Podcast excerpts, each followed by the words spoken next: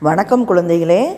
இன்றைக்கி நான் இரண்டாம் வகுப்பு ஆத்திச்சூடியில் வரக்கூடிய நோயினுக்கு இடம் கொடேல் அப்படிங்கிற ஆத்திச்சூடியை உங்களுக்கு ஞாபகப்படுத்த போகிறேன் சரியா? நான் உங்கள் சுமதி டீச்சர் பேசுகிறேன் நீங்கள் ஆத்திச்சூடி ஏற்கனவே ஐந்து ஆத்திச்சூடி வந்திருக்குது உங்களுக்கு. நன்மை கடைப்பிடி நீர் விளையாடேல் நூல் பழக்கல் நேர்பட ஒழுகு நோயினுக்கு இடம் கொடேல் உங்களுக்கு நிறைய ஆசிரியர்கள் இந்த ஆத்திச்சூடியை பற்றி நிறைய சொல்லியிருக்காங்க. இன்றைக்கி நம்ம பார்க்க போகிற ஆத்திச்சூடி நோயினுக்கு இடம் கொடேல் இந்த இதை நல்லா எழுதி பழகணும். நீங்கள் சரியா எதை ஒன்றையுமே வாய் வார்த்தையாக சொல்லிட்டு இருக்காம எழுத்து கூட்டி எழுதி எழுதி படிக்கணும். சரியா? ஆத்திச்சூடியை பார்க்கலாமா?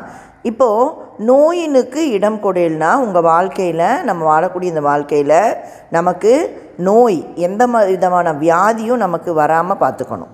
அப்படின்னு சொல்கிறாங்க இது என்னடா அது? வியாதியை? வாவான்னு நான் கூப்பிட்றேன்னா அது எப்படியோ அந்த எனக்கு வந்துடுதே நான் வந்து அதுக்கு வாவான்னு கூப்பிட்டு இடம் கொடுக்குற மாதிரி இருக்கே அப்படின்னு நீங்கள் நினைப்பீங்க இல்லையா? அது அப்படி இல்லை. நாம் அன்றாட வாழ்க்கையில் செய்யக்கூடிய ஒரு சில செய்ய செயல்கள் தான் நமக்கு நிறைய துன்பத்தை தரக்கூடிய வியாதிகளை நோய்களை கொண்டு வந்துடுது சரியா? அதுதான் இங்கே நமக்கு ஒரு உதாரணமாக ஒரு கதை கொடுத்துருக்காங்க. ஒரு குரங்கு வந்து என்ன பண்ண போகுது? அவங்க அம்மா கூட வெளியே போக போகுது. அப்போ அது கேட்குது அவங்க அம்மா கிட்ட அம்மா நம்ம எங்கே போக போகிறோம் அப்படின்னு கேட்குது என் நண்பர்களை பார்க்க போகலாம். வா சின்னு அப்படின்னு அவங்க அம்மா கூப்பிட்றாங்க. அந்த குரங்கு குட்டிக்கு பாரு அழகான பேர் பார்த்தீங்களா? சின்னு நல்லா இருக்குல்ல? அடுத்தது பாருங்கள் இப்போது அந்த குரங்கு குரங்கு குட்டியும் சின்னவும் அவங்க அம்மாவும் வெளியே அப்படி நடந்து போகிறாங்க அங்கே பார் சேவல். அது விடியற் காலையிலேயே எழுந்துவிடும் தெரியுமா? அப்படின்னு அவங்க அம்மா சொல்கிறாங்க அங்கே பாரு இந்த சேவல் பாரு காலையில் நேரத்துலையே எந்திரிச்சோம் தெரியுமா? அப்படின்னு அவங்க அம்மா சொல்கிறாங்க அதுக்கு அந்த சின்ன கேட்குது ஏன் அம்மா? அப்படின்னு கேட்குது அது என்னவா இருக்குன்னு சொல்லுங்கள் பார்க்கலாம். காலையில் அதிகாலையில் எந்திரிச்சு நாம் ச அன்றாட காலை கடன்கள் எல்லாம் முடிச்சுட்டு உடற்பயிற்சிகள் செய்கிறது நல்லா குளிக்கிறது பாடம் உட்காந்து படிக்கிறது இதெல்லாம் ரொம்ப நமக்கு நல்லது அப்படிங்கிறத அவங்க அம்மா சொல்கிறாங்க அடுத்தது பார்த்திங்கன்னா ஒரு ஒரு குளத்தில் வந்து யானை குளிச்சிட்ருக்கு. அதோ பார் யானை அது விரும்பி குளிக்கும் அப்படின்னு அவங்க அம்மா சொல்கிறாங்க ஏனம்மா? அப்படின்னு சின்ன கேட்குது அப்போ அவங்க அம்மா என்ன சொல்லியிருப்பாங்க? நாள்தோறும் குளிக்கிறது நம்ம உடம்புல இருக்கிற அழுக்கையெல்லாம் போக்கும். அப்போ நம்ம உடம்பு வந்து எப்படி இருக்கும்? ஆரோக்கியமாக இருக்கும். நம்ம தோலெல்லாம் பளபளன்னு இருக்கும். பார்க்குறக்கு நம்ம அழகாக இருப்போம். குளிக்காமல் இருக்கிறதுக்கும் குளித்ததுக்கு அப்புறமும் நீங்கள் பாருங்களேன் எவ்வளோ வித்தியாசம் தெரியும்னு தெரியும் உங்களுக்கு. நீங்கள் ஒரு நாள் குளிக்க போகிறக்கு முன்னாடி கண்ணாடியில் பாருங்கள் அப்புறம் குளிச்சுட்டு வந்ததுக்கப்புறம் கண்ணாடியில் பாருங்களேன். அப்போ உங்களுக்கு வித்தியாசம் தெரியும். அதனால தான் நம்ம கண்ணை டெய்லி குளிக்கணும் நாள்தோறும் குளிக்க வேண்டும் அப்படின்னு சொல்கிறாங்க அடுத்தது பாருங்கள் அதோ பார் மான். அது சுறுசுறுப்பாய் ஓடி விளையாடும். அங்கே பாரு மான். அது எப்போதுமே என்ன பண்ணுவோம்? சுறுசுறுப்பாக ஓடி விளையாண்டுக்கிட்டே இருக்கும். ஒரு இடத்துல ஓ நிற்கவே நிற்காது எங்கேயுமே சா ஓஞ்சு போய் படுக்காது அப்படின்னு அவங்க அம்மா சொல்கிறாங்க அது கேட்குது ஏன் அம்மா? நாள்தோறும் நம்ம சுறுசுறுப்பாக ஆடி ஓடி விளையாடனா நம்ம உடம்பு எப்படி இருக்கும்? பிரிஸ்கா அப்படின்னு சொல்லுவோம் இல்லையா? அப்படி சுறுசுறுப்பாக இருக்கும். அப்போ நம்மளை பார்த்தாலே இந்த பையன் எவ்வளோ துருத்துருன்னு இருக்கான் பாரு. இந்த பாப்பா பாரு எவ்வளோ துருத்துருன்னு இருக்கா பாரு. இவகிட்ட எந்த வேலையும் சொன்னாலும் நல்லா சீக்கிரமாக செஞ்சு கொடுப்பா போல இருக்கே. அப்படின்னு நம்மளை என்ன பண்ணுவாங்க எல்லோரும்? பெரியவங்கள்லாம் நம்மளை பாராட்டுவாங்க. எல்லோரும் நம்மளை பாராட்டுற மாதிரி நம்ம இருக்கணும் தானே. அப்போ நம்ம எப்படி இருக்கணும்? சுறுசுறுப்பாக இருக்கணும். சுறுசுறுப்பாக இருக்கிறதுக்கு ஒரு ஒன்று ஒன்று என்னது? ஆரோக்கியமாகவும் இருக்கணும் நம்ம. சரியா? அதைத்தான் இந்த ஆத்திச்சூடி நமக்கு சொல்லுது.